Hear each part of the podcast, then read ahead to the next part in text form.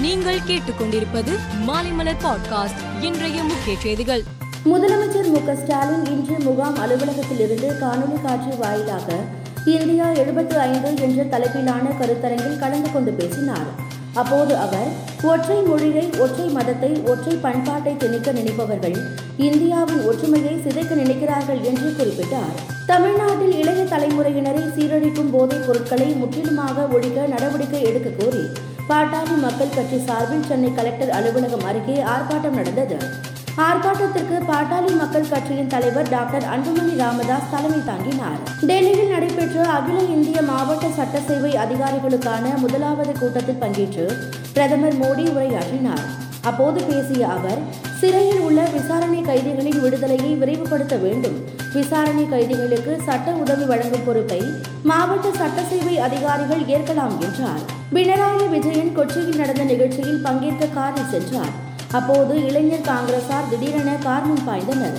மேலும் காரின் கண்ணாடியையும் உடைக்க முயன்றனர்.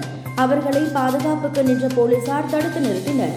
இந்த சம்பவம் தொடர்பாக போலீசார் இளைஞர் காங்கிரஸ் கட்சியை சேர்ந்த ஐந்து பேரை கைது செய்தனர் வங்காளதேசம் சிட்டகாங் மாவட்டத்தில் உள்ள ரயில்வே கிராசிங்கை கடக்க முயன்ற மினி பேருந்து மீது எக்ஸ்பிரஸ் ரயில் மோதியது.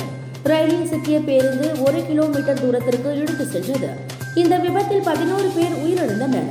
மேலும் ஐந்து பேர் படுகாயமடைந்தனர். கோட்டபய ராஜபக்சேவுக்கு மேலும் பதினான்கு நாட்கள் விசா நீட்டிப்பை சிங்கப்பூர் அரசு வழங்கியது. இதன் மூலம் அவர் வருகிற ஆகஸ்ட் பதினொன்றாம் தேதி வரை சிங்கப்பூரில் தங்கியிருக்க முடியும். இந்த நிலையில் கோத்தபய ராஜபக்சே இலங்கை திரும்ப உள்ளதாக தகவல் வெளியாகி இருக்கிறது. அவர் சிங்கப்பூரில் இருந்து இலங்கைக்கு வருகிற பதினொன்றாம் தேதி வரவுள்ளதாக அரசின் உயர்மட்ட தகவல்கள் தெரிவிக்கின்றன. இங்கிலாந்தின் பர்மிங்காம் நகரில் நடைபெற்று வரும் காமன்வெல்த் விளையாட்டுப் போட்டியில் இந்தியாவுக்கு முதல் பதக்கம் கிடைத்துள்ளது. ஐம்பத்து ஐந்து கிலோ எடை பிரிவினருக்கான பளுதூக்குதல் போட்டியில் இந்திய சங்கீத் சர்க்கார் வெள்ளிப் பதக்கம் வென்றார். இவர் இறுதி சுற்றில் மொத்தம் இருநூற்று நாற்பத்தி எட்டு கிலோ எடை தூக்கி இரண்டாம் இடம் பிடித்தார். இந்தியா வெஸ்ட் இண்டீஸ் அணிகள் மோதிய முதல் இருபது ஓவர் ஆட்டம் நேற்று நடந்தது. இந்த ஆட்டத்தில் ரோஹித் சர்மா அறுபத்தி நான்கு ரன்கள் எடுத்ததன் மூலம் இரண்டு சாதனைகளை படைத்துள்ளார். அவர் இருபத்தோரு ரன் எடுத்து இருந்த போது சர்வதேச இருபது ஓவர் போட்டியில் அதிக ரன் எடுத்தவர் பட்டியலில் முதலிடத்தை பிடித்தார். மேலும் டி டுவெண்டி கிரிக்கெட்டில் அதிக அரை சதம் அடித்தவர்கள் பட்டியலில் ரோஹித் சர்மா முதல் இடத்தை பிடித்துள்ளார்.